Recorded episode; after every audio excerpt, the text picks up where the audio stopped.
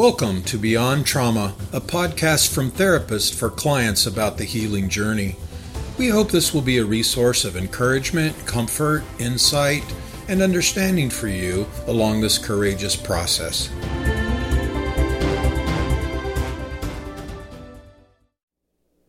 Hey guys, welcome back to Beyond Trauma Podcast. Bridger and I are here in our um, kind of temporary studio right now. But we're closest we've ever been to the real close. one. I can like feel it under yeah, us. it's underneath us right now. Yes. Yeah. So we just got um, Beyond Healing Center just got moved into our new building Mm-hmm. in downtown Springfield. Yes. we are so excited. Yes. Uh, we're kind of set up right now with all of our equipment in just a spare office, but our recording studio is being assembled as we speak. Yes, that's right. So hopefully soon we will get all of that kind of set up and pictures out to the Patreon members and Yes. Uh, just our social media because it's all because of you that Yes. this thing can happen. So that's very cool. Well, and kind of on that note, we have been promoting with Patreon, um, looking for the the support to be able to get and invest in the kind of equipment that we need Yes. to continue the podcasting, to get better quality out there, to add in video content, Mm-hmm. um, and just to continue to kind of create community around this information that we're talking about. And so it's thanks to all of you, um, and as well as our listeners on our Notice That podcast, that we have been able to take huge steps in making that a reality. Yes. And you'll soon see the product. It will take us a little bit to get there, but um, we're really looking to get video in on all of these episodes Yeah. soon. You'll be able to see our faces and our body movements and Yeah. the looks we give each other. Being barefoot and like That's no makeup sometimes. Drinking coffee. Yeah, I don't wear makeup a lot, but Right. sometimes, you know. Never know. Who's to say? Who's to say? But with that, if you are interested in learning more about our Patreon and supporting us in this um, kind of journey we're on, on getting more information out and trying to shift culture around trauma and healing, we would love for you to check out our Patreon site. We've got a lot of great resources out there, um, just additional kind of fun things like stickers. Um, We're Yeah. getting maybe toggles soon, like for the phone. Yeah. I'm hoping we really push that. There was an idea floated the other day. We float lots of ideas, but that one feels like it could actually I like land. that one. I want to see people with their phones and they've got little Beyond Healing logos on them. Right. My teenager thinks we're kind of behind the times in that, but um, Whatever. Right. She's 16. right. I'm never cool, so No, yeah, and they're way ahead of us. of so. course. But yeah, there's different things on there, different resources that you have access to, um, chats, and you know. Uh, different content. So check that out. We'd love to hear from you. Send us messages. Let us know how you're feeling about what you hear and what you would like to hear more of. Um, yeah, but you can find that at Bridger. Correct me on this, just in case I'm off. But pa- Patreon.com slash Beyond Trauma Podcast. thanks. Yep, I gotcha. Had to hesitate there. yes. Beyond Trauma Podcast. So patreon.com slash beyond trauma podcast. Yep. And also if you don't mind just taking a moment and leave us a review on the podcast. Um, rate us, give us, we'd love a five star rating, of course, but um, share with us some of your genuine feedback on that. Leave us a review. It just helps to get our presence up so more people can find the podcast. Yeah, the more likes and comments uh, that are left for each podcast, uh, that gets added into the algorithm somewhere um, for each podcast player. Yeah, um, to get us uh, kind of higher up when you search trauma. Uh, Beyond Trauma can get closer to becoming one of the first podcasts that shows up, which we really believe in the message that we're baking into each episode and, and putting into the intention of orchestrating each season of the podcast. And so it would be really awesome um, if you would go leave a, a review and, and um, rate your experience of the podcast. That'd be really great. As we get started in on today, I want to just say kind of a part one of this episode or a preface to that would be episode 17 Attachment in the Nervous System. So if you have not listened to that yet, either now or after you're done listening, take a minute and check that episode out. That's episode 17 Attachment in the Nervous System. It's going to have a lot of information that just kind of further um, lays the groundwork for what we're going to talk about today. And that's going in more on what is trauma's impact on attachment. Yeah. How do those life experiences really impact and influence our attachment? And then what does that look like in adulthood? Once we've learned how to navigate and um, survive those circumstances, what is the lasting impact in our adulthood. Yeah, and I think um, all the episodes up to now have have been devoted to kind of understanding how we as human beings develop. And if you're going to start that conversation, you have to look at the autonomic nervous system um, and its influence of energy and regulation in the body, which then leads to neurodevelopment, which then makes your brain and uh, body work together in service of what we believe is safe in our environment. Um, what relationships feel safe, what relationships don't feel safe, and how do we navigate those uh, really difficult and intricate dynamics yeah. interpersonally. Mm-hmm. Um, and that's kind of what we're going to talk about today is, you know, how does human relationship really come from um, our nervous system and really come from our body more so than just, well, I don't like that person or right. they seem to not like me. So I'm just not going to hang out with them anymore mm-hmm. um, or whatever it might be and that that might be the story we put around it exactly. to try to express or make sense of it for ourselves but that doesn't mean that is the source of it yeah. or even an accurate right. story necessarily and oftentimes is quite inaccurate yes we're looking for something socially acceptable right. that will be received well by others to um, express what the body the nervous system's experience is in that relationship yeah and anytime I'm talking about um, attachment styles or anything like that with a client, I always try to just preface the conversation with, you know, these these words that we're getting ready to use attachment styles secure insecure disorganized anxious avoidant etc all of those are labels that were put on after the fact and mm-hmm. observing something that is utterly human it's just a classification of many uh, you know kind of a pattern that emerged from a data set that somebody said oh let's label it this. Yeah. let's label this one this. So that, that to me i say that as a preface because sometimes in in talking about this there's people that say well i'm this. Mm-hmm. i'm i'm anxious avoidant or you know i'm uh, ambivalent or i'm disorganized uh, or i'm secure. What that does to me is it kind of skips over the nuance of our embodiment and really what's going on in the body. And so as you listen to this episode, I just want you to kind of view that as a tendency of our brain to want to, you know, label something and then objectify it as, well, that is what that is, which makes us stop looking for nuance, stop looking for um, ways that that might be true sometimes and not other times. And so, really, just becoming uh, kind of like a, a breadcrumb enthusiast of looking at, oh, that's that's actually just a piece of a larger whole. Let me continue to explore and and um, investigate um, what might actually be a deeper reality here. When the, you know, as you may find yourself wanting to say, I am this, as we talk about these attachment patterns and and more, um, really realizing the only thing you are is a human, human seeking being. safety and connection. That's right. That's really the only thing we are.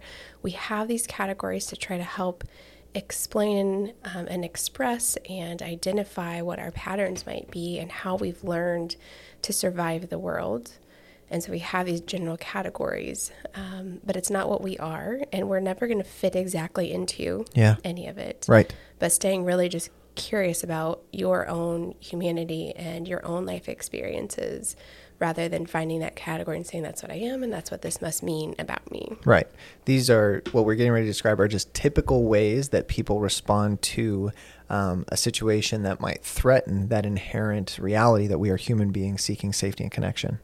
When that is made difficult or even threatened, what does the human organism do? Mm-hmm. Well, research has shown that it we, we organize ourselves in um, sometimes pretty predictable ways. That's why there's these categories, these labels that can be given. But just knowing that as we, just as diligent researchers, this is just some uh, ways of talking about this. It's not definitive, it's not absolute. Um, it does change over time, it's uh, open to changing, but ultimately it's about the human nervous system and how it's showing up in relationship with other mm-hmm. nervous systems. Yeah. So, in that previous episode, you heard um, us talk about some attachment styles. Mm-hmm. And just kind of as a recap and, and laying the groundwork for us today, we've talked about there being two very generalized you're secure or insecure. Right. Um, very broad categories. Oh, yes. We have some qualms with that. As broad as they can be, right. literally. Just two. Yep. You're one or the other. really, it's it's much more of a spectrum kind of feel. But Yeah. for the sake of talking about it um, and getting this information out there, in in our culture, that's how we present it: as they're secure or insecure. Yeah, and what I kind of bring to the awareness of whoever I'm talking about this with, it, it really is about how you negotiate or even navigate your experience of need. Um, in a relationship, am I able to be myself in such a way that I recognize and honor my own needs and my own desires and my own wishes, my own fears, um, all of my experience? Can I own that in the space with this other human? and know that they not only want to know those things about me, but that they care about them. Yeah. And that they are seeking to help me feel safe and to actually help me make sense of my emotions and feelings together. Um, maybe not necessarily in a, you need to tell me how you feel and then we'll, like almost like a parent would, Mm-hmm. but in a way, you're experiencing attachment with another person as I feel okay to share how I feel or I don't yeah. and that's kind of what will will help you know whether this feels like more of a secure attachment Mm-hmm. because I feel safe in sharing who I really am with you, or uh, an insecure attachment where I have to use a lot of strategy around you Mm-hmm. to uh, protect my self Yeah. from you um, without outwardly saying that's what I'm doing. I'm using an insecure strategy, and that's the way we talk about it here at Beyond Healing a lot. Yeah, I just love that language of strategy because it Mhm. shows that we're just trying to get to, we're finding that path to get to safety and connection. Yeah, that's Just always our what goal. What do I need to do to get there? And so um, when we're, you know, we're all wired and set up for the capability of security, Yeah. But it's through those life experiences where trauma occurs. And any many many forms of trauma. And we've talked about you know what is trauma to us. But um, as trauma occurs that begins to send messages to the system of okay it's that that path to safety and connection is not easy it's Right. not direct Right. in fact there's a lot of obstacles in the way Yes. and you need to find how to bob and weave and dodge and protect. You need to find your strategy to get from point A to point B. And um, it's not a direct path. Now, some people have a, a family environment or a home environment that it is a bit more direct, and they don't they don't need as much strategy. So their systems don't learn and hold on to that. But as you're young, developing those strategies, and you continue to grow and develop and mature in the world, those strategies are held on to and oftentimes reaffirmed through later life experiences. Yes, they are held on to, and I love that language because they are utterly insulated. Mm-hmm. They're defended. Those those patterns and those strategies worked well enough when they were first employed, so we're going to hold on to them um, in later relational experiences because why would we second guess something that worked the first time? Yeah. We developed it for a reason. We weren't safe. We found a way to be safe. I'm going to continue to use that strategy Right. And really paying attention to that throughout the lifespan because it it the strategy morphs over time. It becomes further complex, More polished. more polished, exactly, more more presentable, um, and sometimes on the other side of things, more chaotic at times. It, it it it can become even bigger in its presentation, and that's where you know traditional attachment theory talks about anxious and avoidant as two subvariants of insecure, and then a blend of disorganized where it demonstrates both strategies. Um, again, just by way of just broad generalization and and kind of recap, the anxious presentation of an insecure attachment style is concerned so much with um, knowing the feeling of the other. Um, what are you feeling? How are how are you thinking about this? What are you um, doing? And does it affect me? And do I need to shift? Do I need to change? Um, it has that kind of sympathetic charge of the nervous system that we talked about in that last episode. Um, it, it's very concerned and, and kind of deluded by the belief that if I can, if I can overemphasize affect, my feeling, then I'm going to be able to stay safe.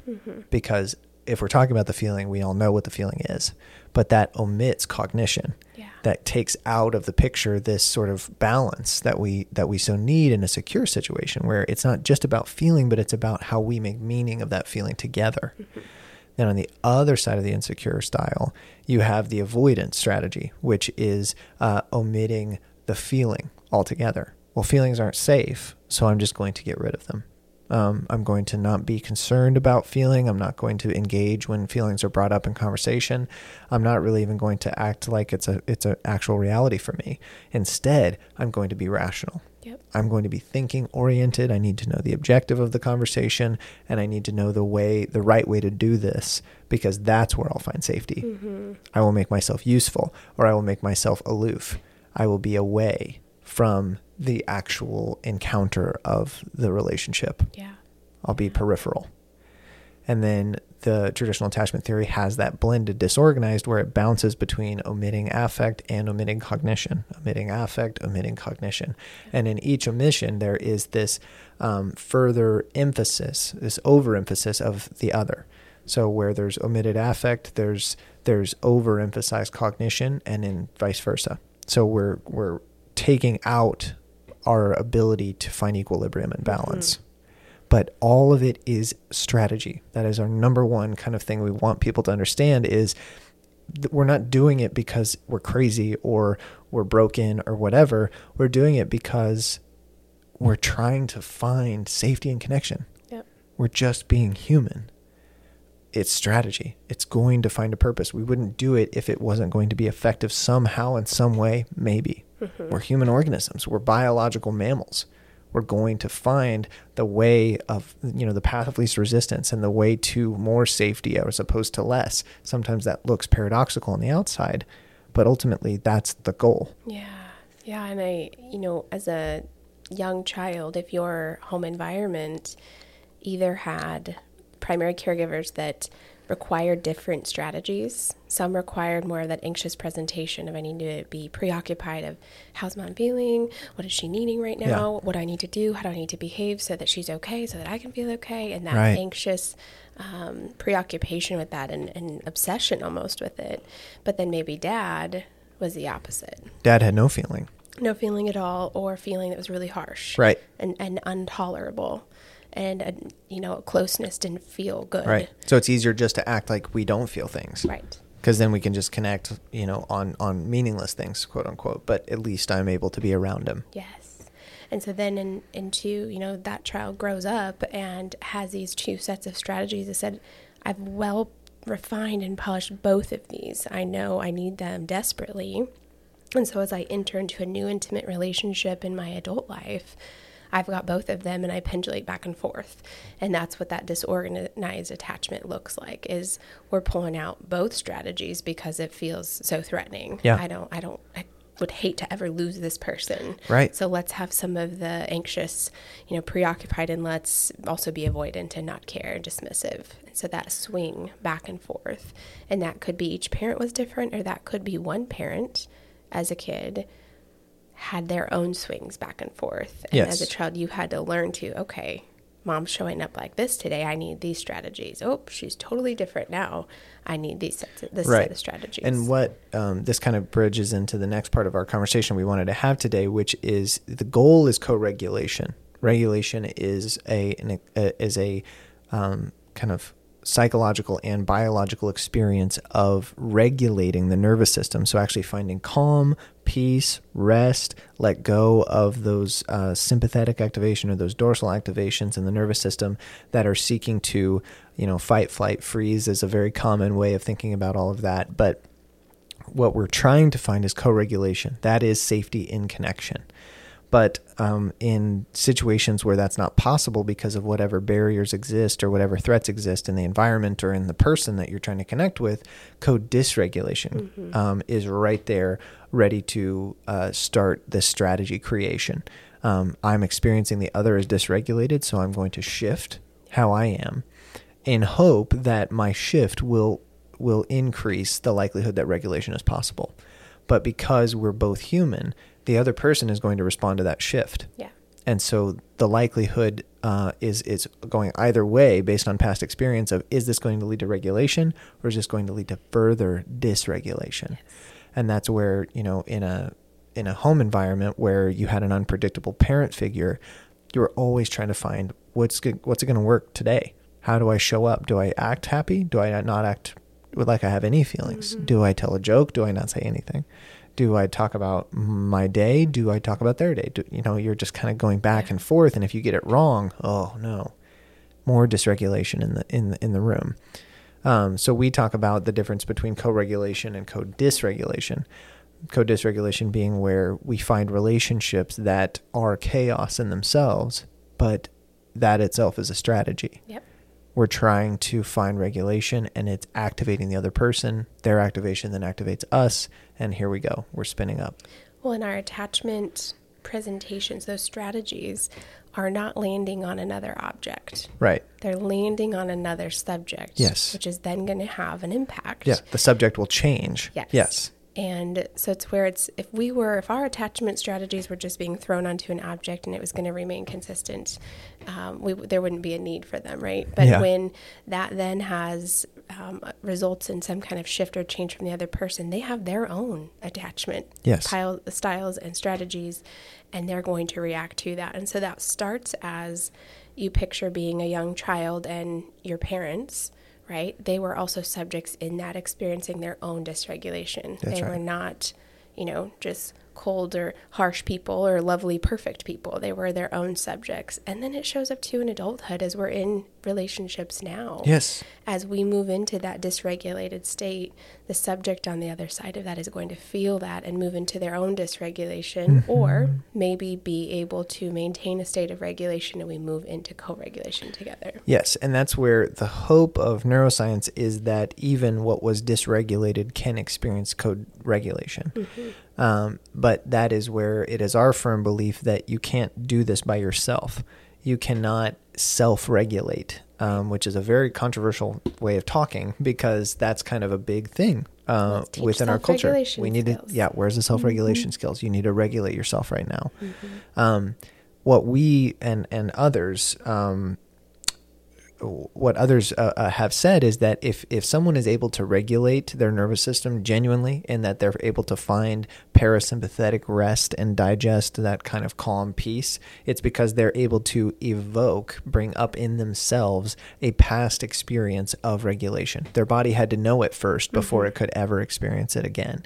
So what we mean in um, it, it kind of experiencing that regulation and, and that it's not self-regulation is that it's based on experiences of co-regulation that we're ever able to find regulation again. And that's why it can feel so distressing and difficult in adulthood to try to find a healthy um, loving relationship if all we've known in our past is chaos. Yeah. we don't even know what safety feels like or what love feels like. It it just feels like chaos like i'm in danger. Mm-hmm. and so the strategies the, the strategies emerge Uh, If you relate to that experience of, I don't know why I can't regulate, self regulate. I know the skills. I've learned the breathing, I've learned the grounding, I know the self soothing, but it doesn't bring regulation to my system. No. It's not a shameful place to be. L- look at how did I get to where I am? And did I ever really experience true, healthy co regulation? Does my system even know how to do that? Right. And if you feel that internal desire to be in relationship to try to find regulation, that is a natural instinct of yours. Our culture paints that as um, needy, codependent. I mean, we paint it in all of these ways that are so shaming. But the instinct, the desire to be in presence with another human to find your own regulation, it's human it's human. It's beautifully human. And that's so much of the work that we do in the counseling room is normalizing that need. And there's so many cultural messages coming in at people um, about how they, you know, their strategies are inappropriate. Um, that they need to find kind of what you were saying, Jen, of they need to find um, they they need to find it within themselves first. They need to regulate themselves before they're ever able to be in a healthy relationship with another person. Which is so. If you know neuroscience at all, you know that that's Then preposterous. Mhm. Like it, it's it's antithetical. It's it it doesn't work. You can't find it within yourself if you haven't experienced it in a relationship before. We are mammals. That means that we base our organization of mind and our concept of self off of the appraisal of other people we are made to be in community. So to say that you need to you need to love yourself first before another loves you or before you love someone else. What a trap. What a terrible trap. Guess I can never be loved. Exactly. And that's what that's what I see in my office all the time. and they'll give me the justification, the story that well, I'm just trying to, I'm really working on loving myself right now. Mm-hmm. Um, what I hear every single time in that is uh, an avoidance strategy. Mm-hmm. Absolutely. I think that deep need that we have as humans sets us up to be very vulnerable and susceptible to toxic, unhealthy relationships as well. So I, Yeah. I want to speak to that in addition to this is yes, we have that need. It doesn't mean it always plays out healthy. it mm-hmm. doesn't mean as we feel the need to be in connection and go and pursue that, that it's healthy or adaptive or supportive of a, you know, a healthy lifestyle for ourselves it sets us up to be quite vulnerable and susceptible to falling into old patterns, especially if we don't come from a past where we know what it's like to be loved well. That's right. We're going to, there's patterns that get repeated, or we're trying to correct experiences and find ourselves with um, unsafe people, trying to find love from them. Yeah. So it, it's important to be in a place where you're working on the self awareness, not necessarily the self love, but how do I become more aware of what my strategies are, what my needs are? Yeah. Not shaming them, but really embracing that I have them. And with that awareness, I can go out and seek it from healthy places. Yeah. Explicitly, people. not mm-hmm. through strategy that is subversive or implicit or that kind of manipulative Right. feel that just comes out. And that's kind of where we wanted to to to spend the second half of the conversation today is on something that we refer to as the spectrum of relationality. So if you can imagine a spectrum in your mind, um, we're going to now kind of think about what is on that spectrum and how our first half of the conversation applies to it. So thinking about the attachment styles and how that progresses into adulthood of really our goal is to try to find safety in connection. That's our goal. Um, if that's our goal, we have mon- we have multiple ways of sort of packaging that strategy uh, in relationship with other people. And this is going to kind of sound similar to some of the attachment strategies, but ultimately we're looking at the nervous system and how it experiences regulation or dysregulation with another. So on the far left side, you might have independence, um, which is a cultural value in the West, um, that we are independent, we are autonomous, we have freedom. We exactly, yeah, self-sufficient. Um, I am in control of myself. That is such a clung to cultural archetype. You know, that's something that we value so much that it can um, have um, very sort of insidious uh, or, or um, dark implications that we don't really realize. Yeah. Valuing independence so much might have the impact that um, we turn away from relationship. hmm We turn away from the impact of another and the connection that we might have to the other. Um, I'm independent, so I don't need you. Don't try to help me. I don't need anything. I'm good in myself. I've got this myself. Even when clearly you would really benefit from some help. Yeah. Do you want to maybe be open to connection? Nope, I've got it. Nope. This I'm is me. Falling apart, but I have got That's it. right. Exactly. I've got it. Everything's fine. Everything's Mhm. fine. Everything's fine. Yep. So that's on the far left side. The far right side, you know, if we're looking at the opposite of independence, we now have codependence, where um, I am not okay if you're not okay. And I'm going to base all of my strategy around trying to make sure that our relationship is as enmeshed as possible. Yeah. My regulation is so embedded in how, in your regulation or dysregulation. Yes. That whatever you are, I then become and feel and experience. And what a same. brilliant strategy. And I Mhm. say brilliant because of how I just how powerful it is to the self to say it's actually safer if I go on this roller coaster with the person as opposed to just leaving the park Yep. because they show me connection. They claim me, or maybe they claim me enough hmm that um, I'm just going to go on the roller coaster with them. I don't really care hmm um, and I'll defend them to other people. I will say, you know, this relationship is good because of this, or I'm just doing this um, because it, you know, it's some place to come home to, or it just makes me feel uh, like I have worth, like I have purpose, um, and that that relationship will change you. Yeah. you become something that you weren't before. And so often it's it's a story that's not even as vulnerable as what you're saying. Right. Bridger, it's a story of, well, I just can't leave or no, like they need me or something awful is going to happen if Yes. I do. and it's presented. Um, it, it can be presented many ways, but in kind of the direction I'm thinking is it's this presentation of something terrible is going to happen and I'm doing it for the other person or for the sake of the well being of others. But the reality is, mm. I need it. Yeah. I am trying to be okay and I need to make sure they get okay so that I can be. Yeah. And I'm going to stick around as long as it takes yeah. to get them okay so that I can finally be yeah. okay. Security and chaos is still security. Yeah. It's still, yeah. it, it's my chaos. Yes, but it's where I call home. Mm-hmm. I'm more safe here because at least it's predictable. The chaos is more predictable than uh, loneliness, yep. than being totally on my own, vulnerable, not without any worth. If someone isn't with me, how do I know I have worth? Mm-hmm. Even if that relationship is toxic and destructive, at least it's a relationship, quote unquote. Yep. That's co-dysregulation. So that's that's the other side of the spectrum. And what we uh, talk about at Beyond Healing is that what we're really wanting is neither end of the spectrum, but it is co regulation, which is found in interdependence, where I. I show up to the relationship with awareness of what I'm bringing mm-hmm. and recognition that you yourself are bringing things to the relationship.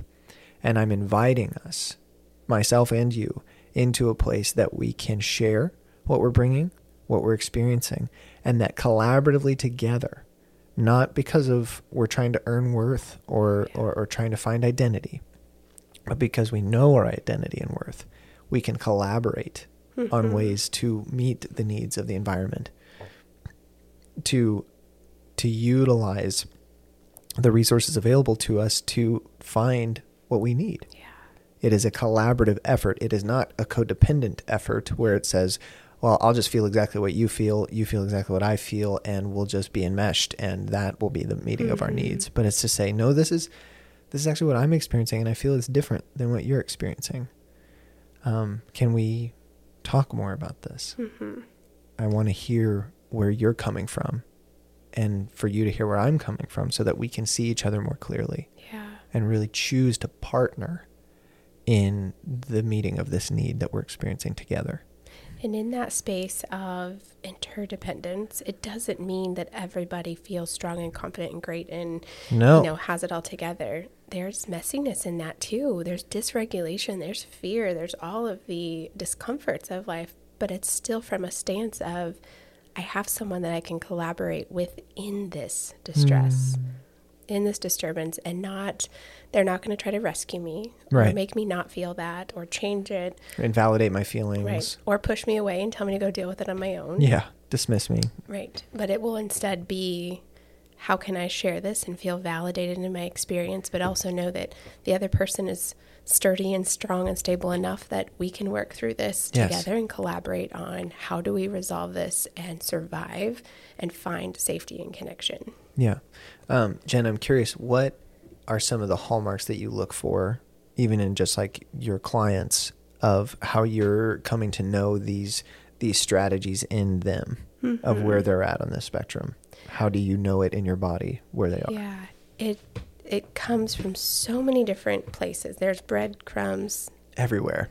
Everywhere. Yes. So it's hard to categorize it specifically, but the very first is their interactions with me. Mm. Like, what does it feel like between me and them in that space?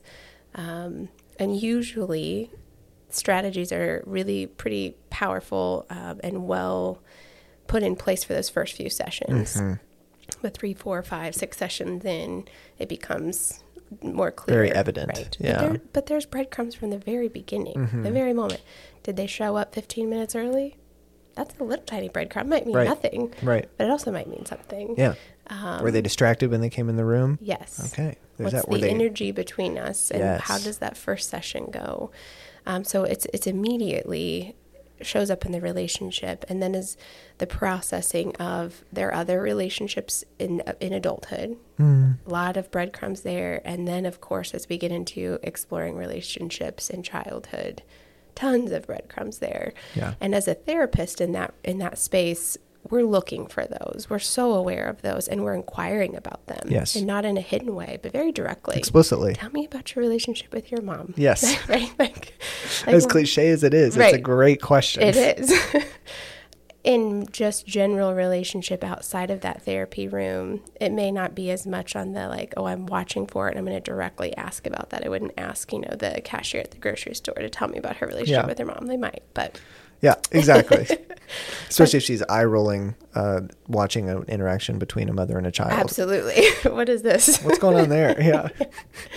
but the breadcrumbs are everywhere. Um, and, you know, even myself as a subject, my breadcrumbs are everywhere too. And if Yes. people are watching for or noticing, they're going to see those. Yes. So my own attachment experiences will show up to influence how I interpret someone else's breadcrumbs. Yeah.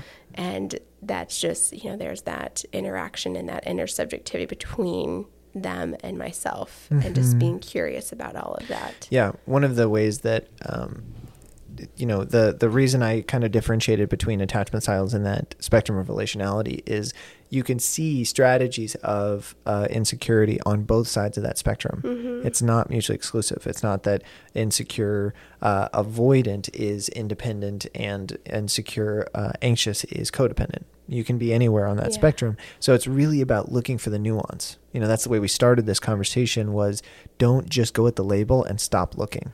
There's breadcrumbs everywhere. Um, I, I use the analogy all the time of where there is a loaf of bread, there are breadcrumbs.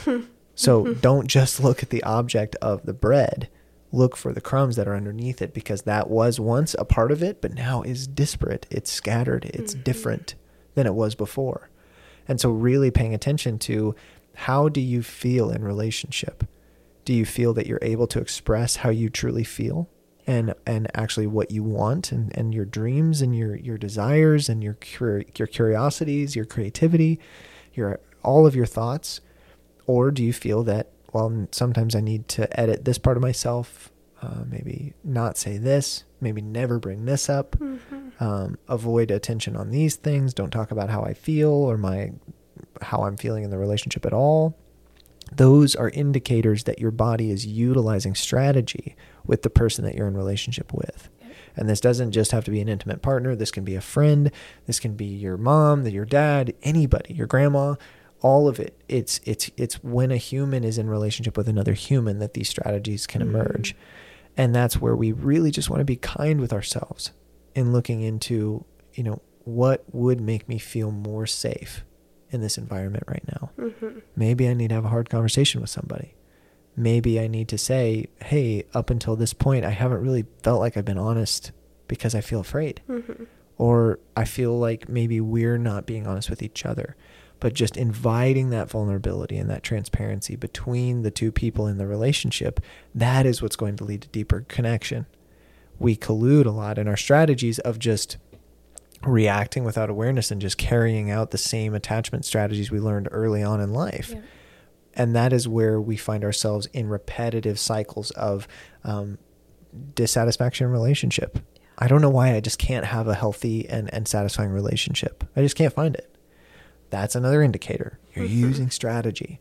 And you can be all across the spectrum in attachment and all across the spectrum in relationality, but you're using strategy. Yeah, and I think as we self reflect in that way of, uh, Bridger, as you were saying, asking those questions of, do I feel like I can be myself or share my feelings? Yeah. And trust that that can be there. Also, you know, reflecting with your partner or noticing, does it seem as though they feel like they can show up with me in that way? Yeah.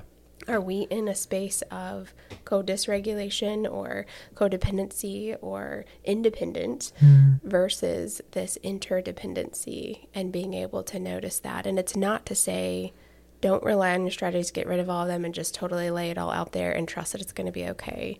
But really asking that hard question of do I feel like I'm in a relationship that we can start to take those steps in that Yes. direction? And if I put that invitation out there and it's rejected and denied and dismissed over and over again, I may have to come to that hard place of saying, do I settle in this space or Of using my strategy. right Yeah. of using my strategy or do I recognize I want something more than this and I'm, I'm mm-hmm. saying why can't I find a happy healthy relationship Yeah. so I may have to really check in and ask those hard questions and notice what my own strategies are and how can we move into a place of really safety with another person and trusting that we don't need them all the time. Yeah. And this is such a delicate process and something that it takes a lot of time and we find ourselves slipping back into our old ways a lot. Um, you remember, your body found that strategy in pursuit of safety. Yep. So to contemplate changing it feels impossible. And that's where therapy, you know, so many people um, drop out of therapy after three or five sessions because they're just like, it's not working for me. Mm-hmm. And that is, you know, that might be an indicator of a, a, an attachment issue between you and your therapist, but also it, it might just be a natural um, unfolding of your attachment strategies that you need to you, you need to stick in it. You need to stay because that relationship that you're building with your therapist is reflective of these attachment strategies. Absolutely. It's the canvas that's all projected onto. Exactly. And so if you're experiencing sort of, um, uh, you know, feelings of, I don't know if my therapist uh, cares about me or if I don't know if my therapist, if my therapy is working, um, be curious about that with yourself for sure, but also know that that is also a way that your body can be creating strategy. Yeah. Don't change. And it may be the opposite end of the spectrum of I do think my therapist cares about me or I care about them and that's wrong. That's inappropriate. Yeah. What's wrong with me Right. for this? I gotta I gotta bolt. Yeah, I got to get out of here. I'm Mm-hmm. getting too close, too attached. They're going to reject me, or they're, you know, I'm bad for wanting this or, or liking it. Um, this isn't good. Yeah. Yeah. I think that therapy relationship is a really beautiful place to start if you're saying I want to start exploring what could it be like to let down strategy or at least acknowledge my strategy. Yeah. Speak to it and let it be known. That relationship is difficult and counterproductive as it feels of okay, we're talking about true connection and I'm going to pay someone to do this with me. That's an odd dynamic that Yes. we have there. But it's that dynamic sets it up to be one that's reliable, consistent. You know, you can count on every Monday at 1 a.m. I am going to, or when, hopefully not 1 a.m. I will not be seeing 1 Professional boundaries. Yes. Okay. Yeah. Whatever time, 4 p.m. Mm, yeah. I will be there and they will be there and they will focus on me and care about me and be interested in me Yes. consistently. That is a beautiful space. Yes. What an say, I can invitation. start this work here. Mm-hmm. And then, as my system could maybe learn for the first time ever, what is it like to be seen and accepted and cared for in this way and feel true safety in connection with this person? Then, what am I maybe capable of in my world outside of that room? I know now that it's possible. yeah. So I can go out and seek it in the in the environment and know better for myself when it's not there. Yep. When I'm trying to convince myself that it's there and it's really not. Yes. um, that there's so much in that process for for people. Um, one of the uh, things that I that I talk about with my clients um, is I I wonder if this space between us can be a place where you try try it out for an hour, letting down your strategy and just being. Because in here it is a fertile it's just a testing ground. It's just it's just we're trying out different things. And then when you go back out you can put all the stuff back on if you want and continue to be in relationships the way that you have been. But i just wonder if this can be a safe enough place where you can try out Yeah. a new way of being. And that you know I, I wonder for the listener what it's like for you to hear us talk about therapy in this way and to think about maybe taking this to your therapist and saying you know i heard this podcast and they were talking about exploring new ways of being um, in the attachment relationship of therapy and i'm really interested to know what you think about that. Yeah. and just to talk with the therapist about that um, because that is over and over in the over over in the research the relationship between the client and the therapist is the primary mode of healing. The, the, the active ingredient. It's the therapy uh, relationship not necessarily the modality. Yep. not the tool they're using or what they label themselves as. I'm an emdr therapist or i'm a cognitive behavioral therapist or i'm whatever else it's not the modality that leads to change it's the relationship that emerges between the therapist and the client Yeah, I keep seeing just this imagery of like a tricycle with or training wheels, a little bike, and and the idea of the goal is to not always ride the tricycle, right right? It's to take that step by step in learning.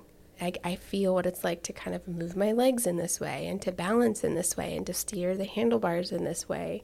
The goal is to be able to continue to advance that into riding a mountain bike But to jump on a mountain bike when you have no idea how to ride a bike is disastrous and dangerous and will not end well. No. Um, and so that idea of the therapy relationship might be what would it be like if I just try the tricycle first? Right. And I learned that it doesn't matter what color it is or what kind of trike it is, but the fact that it has these supportive training wheels on there. I'm and that's it. that therapy Yes. relationship is going to be safe enough and supportive enough to just try this out. And it might be risky, but I'm going to see how it goes.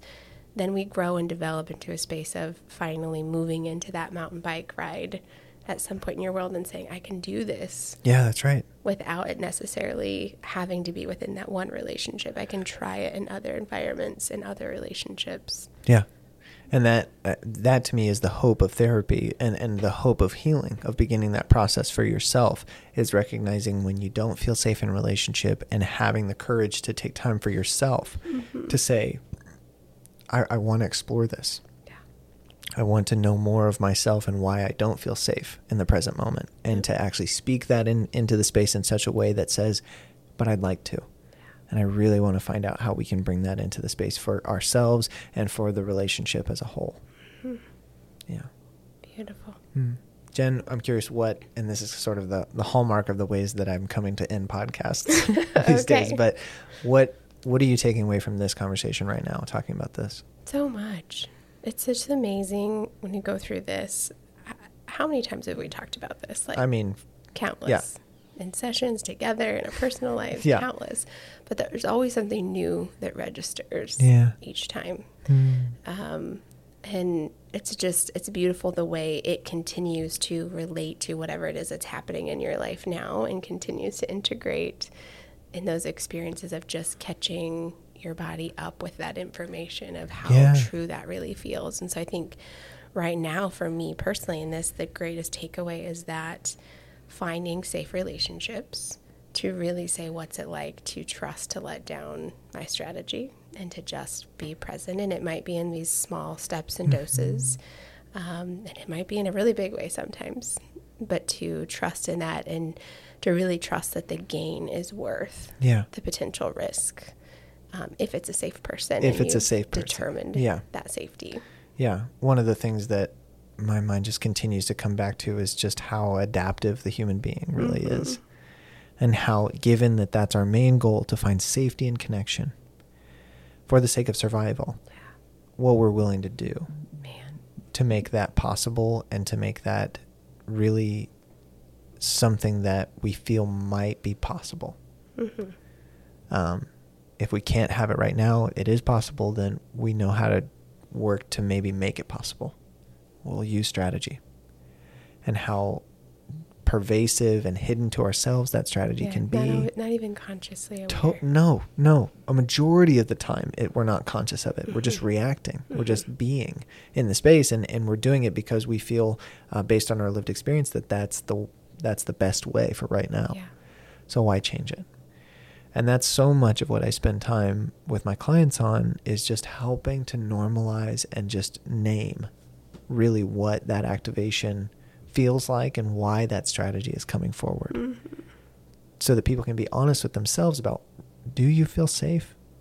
Really? Mhm. In this space right now?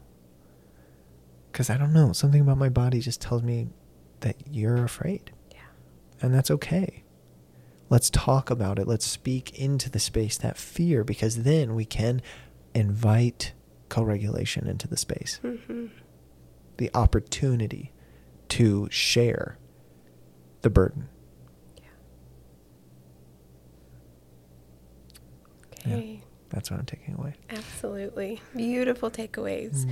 We'd love to hear, as I mentioned before, from you guys what you're taking away from all of this content, um, from all of these episodes. Please write in. We absolutely love hearing it. Oh We- my gosh. We read every Yes. message. It's awesome. We really do. So please share with us. We'd love to hear from you. Um, yeah, thank you guys for just being here with us in this and listening in. And uh, we hope this all just kind of sparks new curiosity and interest about yourself Yes. and your relationships. Yes. Um, if you're local uh, to the area or to Missouri, we do have uh, openings for therapists um, that we have on our staff that are are taking um, new referrals, and so uh, you can find out more information on that at beyondhealingcenter.com. um, there's a tab on there that says therapy, and we can get connected that way, or you can just email therapy at beyondhealingcenter.com. Um, we, we know that good therapy is hard to find, and we are a practice centered around ongoing education and uh, really intentional supervision um, to make sure that that therapists all along their developmental timeline throughout their life have the resources to do really yeah. good therapy.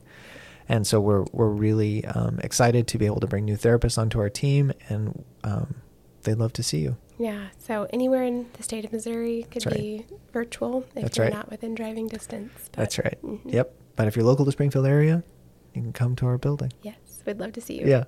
All right. All right, guys. Thank you so much for listening in, and we'll talk to you again soon. Safe journeys, everyone.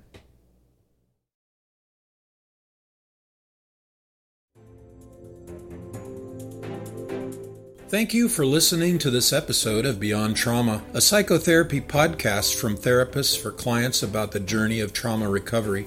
While resources like this can be helpful, they should never take the place of or be used as therapy. We encourage you to find a trauma informed therapist in your area to be your guide in this healing journey. Take a minute to subscribe to this podcast on iTunes or Spotify, and we would appreciate it if you could leave us a review. You can connect with us on Facebook, Instagram, and Patreon at BeyondTraumaPodcast.com. Thanks again for tuning in.